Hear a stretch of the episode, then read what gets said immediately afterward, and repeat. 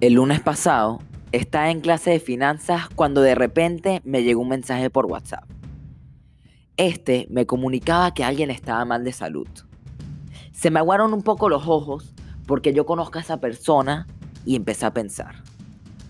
¿De qué sirve todo esto? ¿De qué sirve estar discutiendo sobre finanzas cuando la vida de alguien está en peligro? ¿Qué debía hacer yo? ¿Concentrarme en la clase para ser un profesional en finanzas? ¿O hacer algo por esa persona para ser un profesional en la vida? Y me perdí en mis pensamientos por unos minutos sin tener idea de lo que estaba sucediendo en la clase.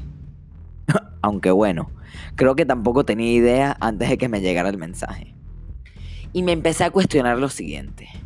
Armando, ¿cuál es tu foco en la vida? ¿Qué ves como medio y qué ves como finalidad? ¿Ves tu estudio, trabajo y dinero como medio o finalidad? Y si tú te preguntas esto, seguro me responderás, Armando, la respuesta es obvia. Yo veo mi estudio, trabajo y o dinero como medio. Y yo te diré, ok, si es así, te pregunto algo.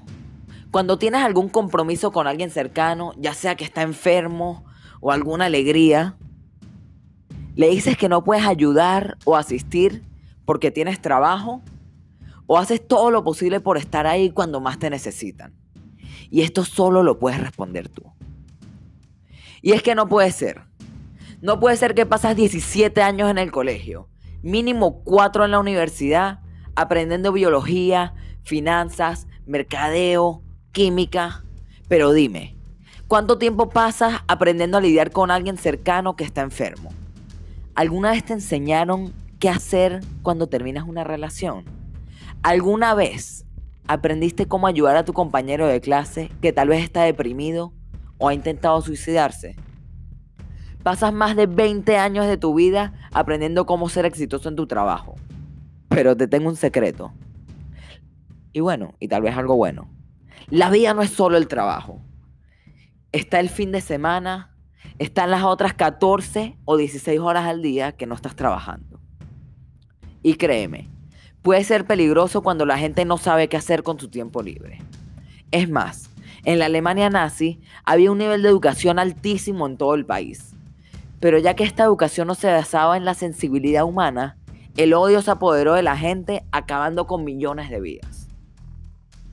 Y es ahí donde te preguntas, ¿de qué sirvió tener tantos profesionales que no les importó que millones de personas estaban siendo asesinadas? ¿De qué sirve tener un título, dos máster y tres doctorados si no sabes qué decirlo a tu amigo cuando tu novia lo acaba de dejar después de tres años? Y no me refiero a decirle, hey, vamos por unos tragos. De nada sirve ser vegano por sensibilidad a los animales y tratar mal a la gente que come carne. Hitler, al final de su vida, fue vegetariano. Y fue justo al final de su vida cuando mató la mayor cantidad de personas. Claro que está excelente tener sensibilidad con los animales que son maltratados. Y realmente admiro a las personas que se preocupan por el bienestar animal. Pero ¿de qué sirve ser humano con un animal mientras eras un animal con los humanos. Cambiemos. Cambiemos para bien. Seamos los mejores profesionales, pero también los mejores humanos. Tratemos de impulsar a los sistemas educativos que agreguen clases de cómo relacionarse con la gente. Si tú estás en el colegio o universidad, ve donde el director o la directora y sugiéreselo. Si ya estás trabajando, reúnete con tus amigos o familia y habla sobre estos temas.